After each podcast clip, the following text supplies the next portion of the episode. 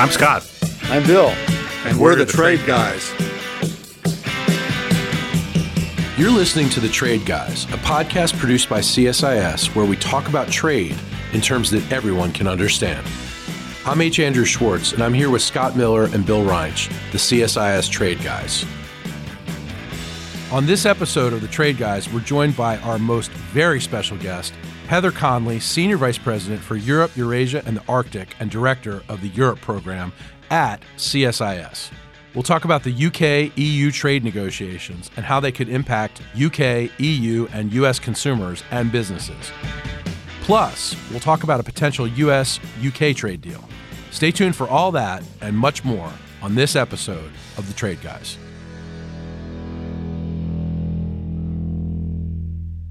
Heather, you are the most important and frequent repeat guest on the trade guy. She's the only repeat guest. Yeah, so she, far. she's the only one who like really likes us, really wants to come back. She elevates the dialogue of the trade guys Yes. by a factor of like a thousand Yes. instantly. Yes. She helps us understand what is going on between the UK and the EU, the UK and the US. And that's why you're here today to help us make sense of just what is going on on that side of the pond versus this side of the pond and what we can expect. So let's start with what actually happened on January 31st. For those of us who are a little cloudy on this, has the United Kingdom officially left the EU? Well, first, it's always great to be with the trade guys. Thank you so much. It's always great to have you. Thank you. Uh, so, everything happened on January 31st, and nothing happened on January 31st. I knew you were going to say that. Okay, so let's unpack that. So, a really big, significant historical event happened. After 47 years, the United Kingdom withdrew officially from the European Union. This is the first time since the the creation of the European steel community and its evolution through the European economic community to what is today the European Union that we've ever had a contraction. That project has only uh, integrated more deeply. From 6 to 28. Right, exactly, exactly. Now 27. So something really significant and important happened on the 31st.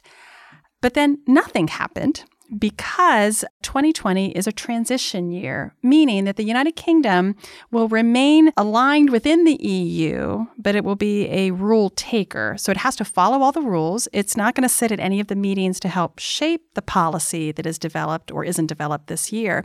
It just has to remain in alignment until the end of the transition period, which is December 31st of 2020. So I just want to help uh, your listeners understand two things. Number one, Prime Minister Boris Johnson does not use the word Brexit anymore. Brexit was yesterday, hmm. and the last three and a half years was the easy part. 2020 is the time of decisions and choices about how aligned the UK is going to be with the EU or how much they are going to diverge and be competitors. And those are the choices that have to be made this year. So let me get this straight. The last three years where we really didn't understand what the heck was going on was the easy part. Leaving was supposed to be the easy part and understanding that after the referendum in June of 2016 that the UK was going to leave. They had you know two prime ministers later, uh, a lot of uh, failure within the parliament. They finally were able to leave, but now they have to determine the future relationship Right. with But up, up the until EU. the 31st of January of this year, Britain was represented in the European Parliament. They were represented at the Commission. So they were still, you know, uh, acting and they, they're still following all the rules of the European Union up until now. Now they're still a rule taker, but they're going to negotiate where the differences will be. And that's that's the complicated part of the next 11 months. So what's Boris calling it if we're, we don't have language for it anymore? now we're just going to call it it? Well, he, he says he's he got Brexit done. So this is all about the future, the future relationship. Yeah, I mean, Heather's right, although there was a lot of symbolism that happened. Uh, lots of flags coming down, the yep. Flags came down. The British uh, members of the European Parliament all left. They sang Their offices were closed. Syne. A bunch of British staffers were all fired. Uh, So this the is next basically day. the when they sang and they said goodbye and everything was like, okay, so we hate to see you go, but we'll see you for the next year. So uh, essentially, yes. It, it, this is where you are now. The UK is no longer a formal part of the European Union. They won't be at the table. They won't be shaping policy, but they're stuck in some ways in this limbo of transition period while they remain. They have to follow all the rules of the EU, and if they if they start to diverge even this year, if they start taking decisions that work against the single market, the EU can sanction them but really the focus will now be on a very intense period of, of negotiation. The, the real kicker here is we are now back into the deadline dynamic that we experienced uh, through the Brexit process. The clock begins to tick. This has to be finished by the end of this year. The British government has said they will not ask the European Union for any extra time. So there's no overtime in this department. So they are going to try to negotiate an extremely complex relationship with huge, huge significance to both the UK economy as well as to the EU in basically 10, 9 months, which is going to mean I think the best of all worlds, and trade guys, you tell me what you think, that we're going to, in the best of all worlds, see a very loosely framed free trade agreement focused on goods that will be sort of like the Canada EU trade agreement, CETA, but not hugely a lot that. And then they're going to have to keep negotiating well into the future on everything that they don't get a chance to do. Yeah, I think you're probably right. That will be the shape of the trade agreement, whatever it amounts to. But trade may be the, one of the lesser complications of all this because EU regulation is is uh, bookshelves worth of of complexity, um, and it, it covers movement of people and all sorts of things that they're going to have to sort out. Uh, and goods trade is goods trade will be important. I mean, particularly if you think of Ireland, okay, which uh, has had free trade in goods for all these years with Northern Ireland and England uh, and Scotland. So they've had free trade. They're moving away from that. That's going to be disruptive because it's sort of like once NAFTA was in place, Maine and, and New Brunswick just reinforced relationships that have been there all along. There were just no longer any tariff burdens uh, between the two. Now they got to figure this out. They got to sort out what happens. Ireland is the one place where there's there's probably genuine commercial risk that they're going to have to deal with on the trade side. But by and large, I think trade side will will sort itself out fairly uh, easily compared to regulation, movement of people. Well, but wait a minute. The, the, yeah, but that that bookshelf of regulations that's the underpinnings of the trading system if the British want to sh- send cars to the continent, their cars have to pass oh, yeah. right now EU regulatory requirements. As, as would a U.S. export to, to, to Europe. Exactly. Right. So the challenge for the UK is going to be do we simply conf- continue to conform to the regulations that have developed over the last 47 years that we've been conforming to? Uh, and if they decide to do that, it will be re- fairly seamless. Uh, the problem uh, will be one if they decide not to do that, but the other problem will be that other parties that they want to negotiate with, namely us, are going to say, don't do that. You know, accept our regulatory standards, accept our health and safety standards instead. And they really are not compatible. To me, the happy ending here is if if we had could negotiate a comprehensive deal with the EU and make all of these things the same, in which case yeah. it would be simple. Dream on, brother. But yeah, well, yes. It's possible, at least from a commercial standpoint, for producers to do both. It's more expensive for them to oh, do yes, both. it is. Yeah, but think of BMW's facility in South Carolina where they make the X5 for the world. Yeah. Okay, so coming down the assembly line are cars that, that are full compliance with Europe, that are exported to Europe, full compliance with the U.S., that are sold through U.S. dealers, and any place else in the world they sell it, they're meeting they're meeting whatever the import requirements are. What we really want to know, Heather, is what are the immediate implications for the UK, EU, and the U.S. in terms of trade now? Yeah, so this is going to be some parallel activity. Uh, let me focus just a quick sec on the UK EU uh, dimension of this. This year is going to be split into two parts. The, the negotiations really aren't going to begin until March the EU has put forward a very detailed uh, negotiating mandate that talks about wanting that close, close alignment. Prime Minister Johnson just gave a speech earlier this week, who really talked about no, we want to get the uh, the value out of divergence and being more globally competitive and active.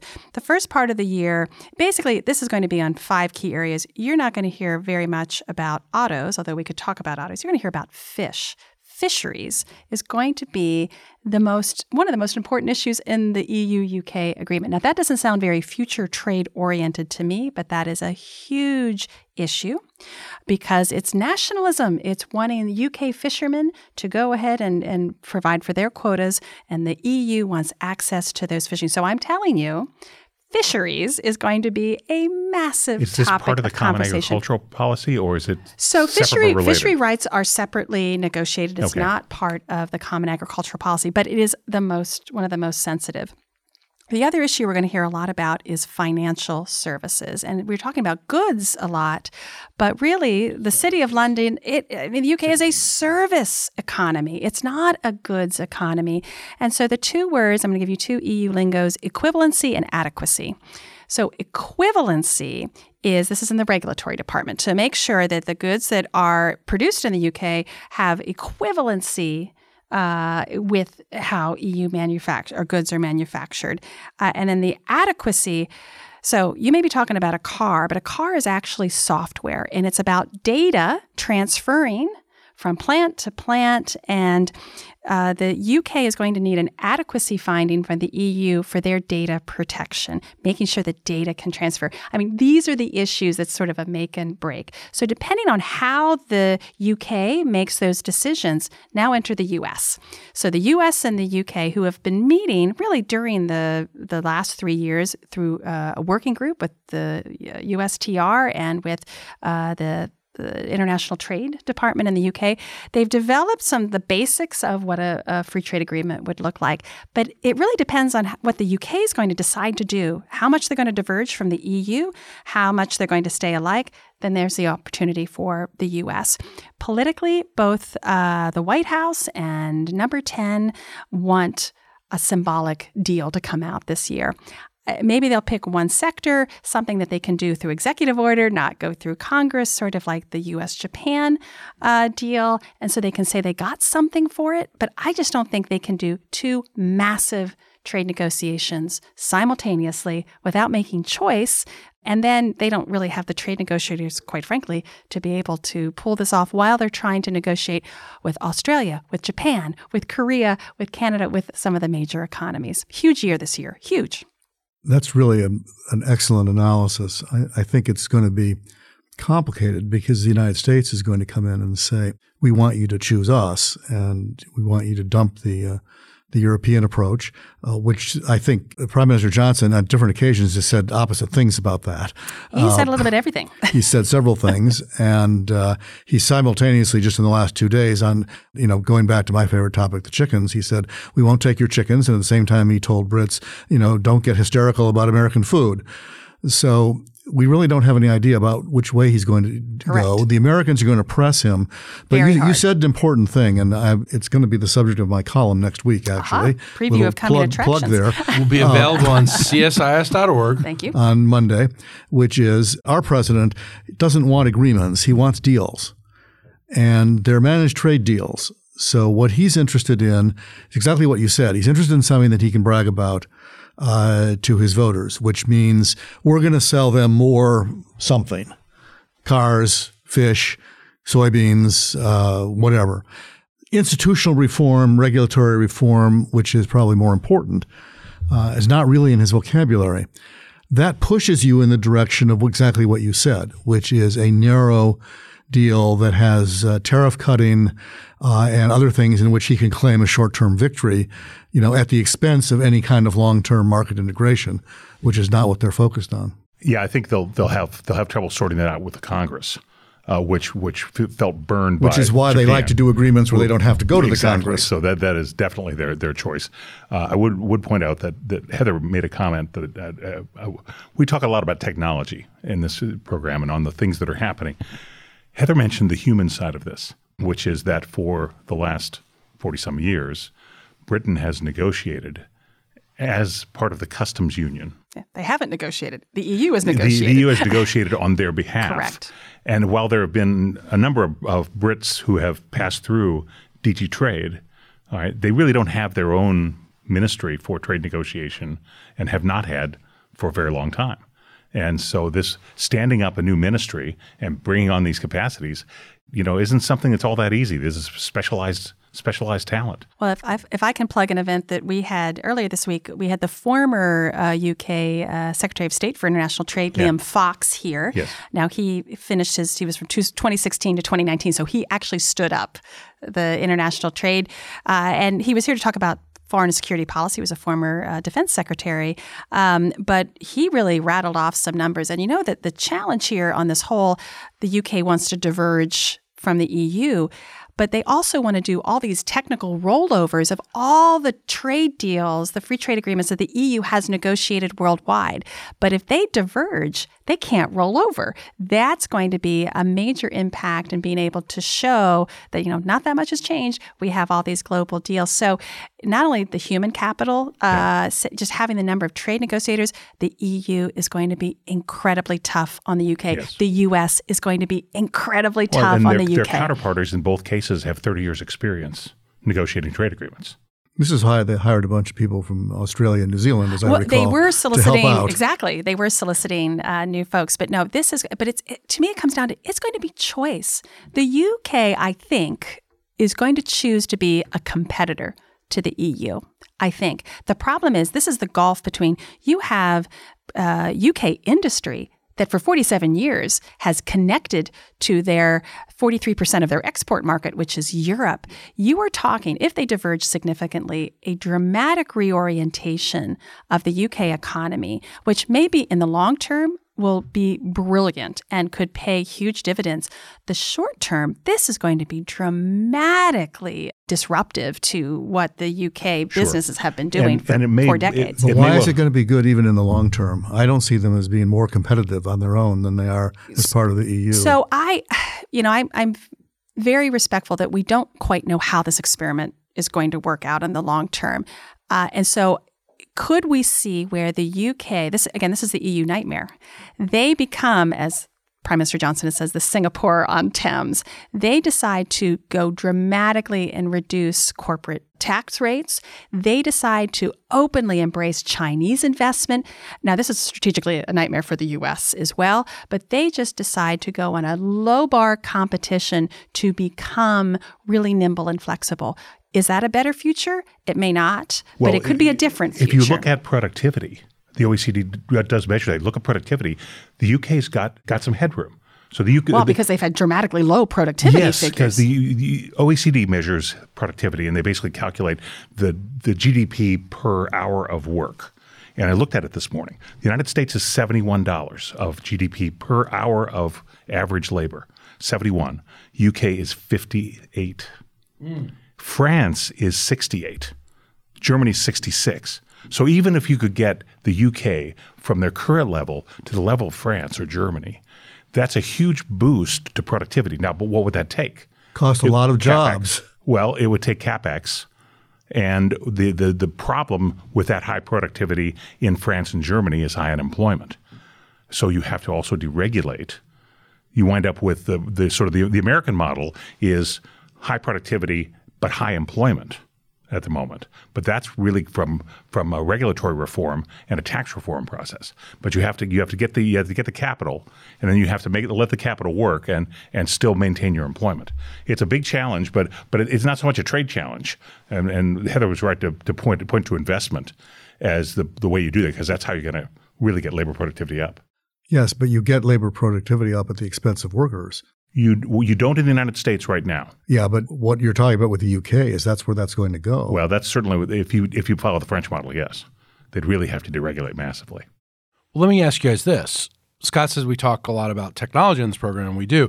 We also talk about chickens a lot on this program. My favorite subject. How is the average American or European or Brit going to feel the effect of all of this? Really the, the three years that we've been marinating in Brexit, they haven't felt much effect. And uh, what we've seen is a slow, slow slowing of the UK economy. So before the referendum in June of 2016, uh, the UK was the fastest growing economy in the G7. At the end of 2019, their economy and investments had just all atrophied. They were I think the lowest, if not next to the lowest of the G7 economies. But it was a gradual thing because migration has changed so much, a real slowing, and people, EU citizens that weren't entirely comfortable with their the security of their future left. Their unemployment, you know, again, they have very low unemployment. It's a service economy, low skill workers. They're they're pulling those in. They haven't felt the impact yet. This year, I think, again, will be consequential because the decisions that they make will now start being disruptive. But I just, I want to go back to just say, I, with humility here in predicting all of this. So going back to autos, you had a statement coming out this week from Nissan. Nissan has one a, a very large plant in in the UK. In fact, the home of the Nissan plant in the UK, Sunderland, was the first uh, region in the referendum to vote to leave the EU. So uh, Nissan said, you know, they may again, this gets back to what will the UK do? They may double down in their investment in the UK if they get incredibly generous. Yes. Uh, so, uh, which which the UK can offer now. Ding. So I'm just saying we have to be. I think it's going to be gut wrenching in its reorientation potentially because industry is so wedded to the EU standards of product and things like that. Yeah. But there could be some things that we're not going to be able to predict. Uh, but I think for me, for me, I'm watching the two things I'm watching is data data, data, data. And uh, we did a report, another shout out, sorry, sort of a, a roadmap for a future US UK digital trade uh, agenda. And because you have the US and the UK, the two leaders in innovation and technology, fintech, AI, GovTech, we have enormous potential here. But there are some challenges if the UK is going to do preferential towards how the EU deals with data, or we're going to force them and or encourage them to be more like the U.S., that will have a significant we're gonna, yeah, impact. we're going to try to pull them away from GDPR, I, well, the we EU regulatory standard. Yep. Choice. Uh, although choice. we don't really have anything that we're trying to pull them toward. Um, but that is going to complicate their ability to transmit data to the EU. So they're going to get they're going to get stuck in the middle. Don't be worried about humility. We don't do humble on the trade guys. So predict away. Look at we'll, we'll, you. We'll have you back. So, uh, We have to bring you on because you you bring the humility, you bring the the humanity, you Thank bring you, the thank you All know the things that we're missing. yeah yeah. yeah. And a I new- noticed this a here, new gentlemen. metaphor now. She's marinating the chickens. Yeah, I- which I is, knew that I was saw that was coming. I mean, I feel a little bit sorry for the British government because they're going to have to make all these choices. And and you slipped another one in that is very important that that needs emphasis, which is that they're going to try to roll over all these agreements that the EU has with you know probably more than hundred other countries. Yeah, the association agreements. And uh, you know, rolling over is simple, but that means you're going to have to accept the terms of the existing agreement, which is all the EU terms. Um, if they don't do that, then they're going to have to renegotiate every one of them, Yep. and that's going to take a lot of time and a lot of a lot of bandwidth, and it's going to create uh, uncertainty. I mean, there's already things that are coming up. There was just a, uh, I forget what what the the case was, but there was something that expired in the last few days, and they, the government had to kind of do an emergency decision about what we're going to do, and that's going to continue to crop up. These some of these things have have deadlines, and they reach a point where you know the, they'll be forced to make a decision: do you roll over, or don't you? And then if you roll over, then you're committed for whatever period of time that is. What do you guys think the prospects for a U.S. UK deal is? I mean, they're A not exactly small our adversaries here. I mean, this is our you know our, Look, our, our look, best both, ally. Both leaders are publicly committed to it. I think they'll find a way to do well, they have the same hairstylist. well, they, yes, and don't don't forget, Boris the same Johnson. Sorry, Boris sorry. Johnson was born maker. in New, he was born in New York. Boris. Boris Yes. Johnson, which makes him Manhattan. qualified to be president of the United States Oh well, why not? because he's natural born. Yeah, there you go. He's not no longer a citizen. He he, he, he renounced. I think it. he'd have to come back and become a He'd- citizen first. He'd, he'd become a citizen. Okay, yes. well, but but he is We, naturally we've born. got we've got a lot of people running for president right now. Fair enough. So we could all, but look, th- th- they're they're committed to it. I think they'll find a way to do something. The pres- our president is very focused on it, and he he wants deliverables. He wants to accomplish something. Yeah. And I think they'll find a way to do it. It won't be comprehensive. The, it'll be a part part It'll be a one, part small two, deal. small deal, part one. But but it'll be a way to get started, and uh, I think it's very likely. How will it help Americans a deal like this with the UK? Will we feel Well, it? it, it won't very much. Not much. Depends on the content. All right. One of the things you have to do, if you really start working seriously and ambitiously about uniting New York City with the City of London, that's powerful. There's a ton of jobs there. Yeah. That's real capacity building for both parties Right. and and real opportunity. So there's some things that would go well if we're going to stick with steel and cars. There's not much upside. Uh, but uh, you know, it's really how they choose that uh, and how they not get stuck on the Jones Act and agriculture So what I thought was interesting, what Liam Fox told us, Dr. Liam Fox told us, was that uh, to be honest with you, is the more he got into By the way, this is available video on demand on csis.org. Thank you. The US UK, he goes, you know, it's actually not at the federal level that we want to go state to state. He goes, that's where the barriers are. And and so he was, services, so he was talking about a completely different state by state, and they want to start. As he said, you know, look, the So he wants to deal with three- California? no, exactly, because what he said was, look, five U.S. states would be in the G20 if they were. So he, Yeah. you go where the the money is and the opportunity. California, so you could even start seeing where this isn't Florida, New York. this isn't done at the federal level. This is actually this trade negotiation is going to happen state to state. Now that's an interesting, I think, a very interesting Yes. approach. Uh, so you could see some of that activity happening. Two things I just want to shout out for for your listeners what I'm watching. Uh, first up, we are waiting for a potential UK government reshuffle uh, here in the coming days.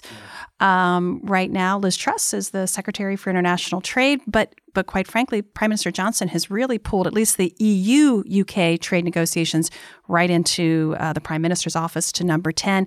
So we're, we're waiting to see if there's some reshuffle. How does that? Who who is going to be the the leading voice here? How are they going to manage it? Of course, we believe there'll be an Oval Office meeting with Prime Minister Johnson fairly soon. I think in this month. That hasn't been scheduled yet, watch for some signaling on on on what they talk about. But one thing that Scott said keep your eyes on the larger prize here, and that is the integrity of the United Kingdom itself. So, what caused all the difficulty in the easy part of this withdrawal was Northern Ireland, the Irish backstop, which is really getting to border issues. The more the UK decides to diverge from the EU, the penalty that Northern Ireland pays because they will be treated separately. We have to, I mean, they, they have decided not to have a hard border on the land border, but the, the maritime border in the Irish Sea. So there are some real significant economic implications. Watch on Sunday, Irish elections. We're seeing Sinn Féin do uh, incredibly well. This has created a new sense of purpose of reuniting um, Ireland with Northern Ireland. Watch that space and Scotland. Scotland now, this has re enlivened uh, the independence debate. So there are real implications. It's not just a trade deal. It's reconfiguring potentially the United Kingdom itself from a from a trade and economic perspective. You know, there's one asset that Prime Minister Johnson has that almost nobody talks about, which is his party, one of the oldest political parties in the world, has long been committed to free trade. And so he has a he has a jar of solvent, which is called unilateral free trade for some period of time. Just lower all the barriers, uh, autonomous, lower, lower British barriers without reciprocity, and use that as a way to muddle through till you figure out where you're going. And and that's unilateral free trade would solve the problems with Ireland and Northern Ireland, at least the the commercial problems. It wouldn't solve the regulatory W-. No, the regu- regulatory standards. you- but what it would do is give you time to figure out the regulatory issues. And so I'm just saying, Prime Minister Johnson and his party have long been supporters of free trade, and free trade may be one of the things that helps Britain become, you know, Singapore, which, by the way, is a Freeport. Well, they're talking. They're using Freeport language Yeah. all over the place. I will say, uh, Prime Minister Johnson, he is domestically very focused on the dramatic political realignment that is happening in the United Kingdom. Tories have done exceptionally well in this in the December twelfth election in the Midlands and in the North typical traditional labor territory. He is really trying to put a lot of investment. This is the contradiction. Huge amount of investment in those constituencies that have felt left behind, that voted to leave. But at the same time, that manufacturing base, if there is a real decision to move immediately away from alignment with the EU, you could see where the massive job and manufacturing is exactly to that constituency. Yeah. So mm-hmm. I, you know, again, as as Bill said, uh, Prime Minister Johnson is just a, is a basket of contradictions, uh, and he he stays on all sides of that, which keeps everybody guessing. But 2020 is a year for choice. As Some choices have to be made. Often wrong, but never in doubt. Well, there you are. They said about Arthur Burns. As uh, the European Union Commission president said, with choices comes consequences. I think that's absolutely right. We're about to see some consequences. Heather, it is always great to have you here. Thanks for explaining um, what's going on. We'll keep following it. And of course, we're going to have you back because you elevate the discourse here. Anything I can do to help your cause. I will do it. Thank you, Ms. Conley. Uh, we will uh, look forward to the next visit.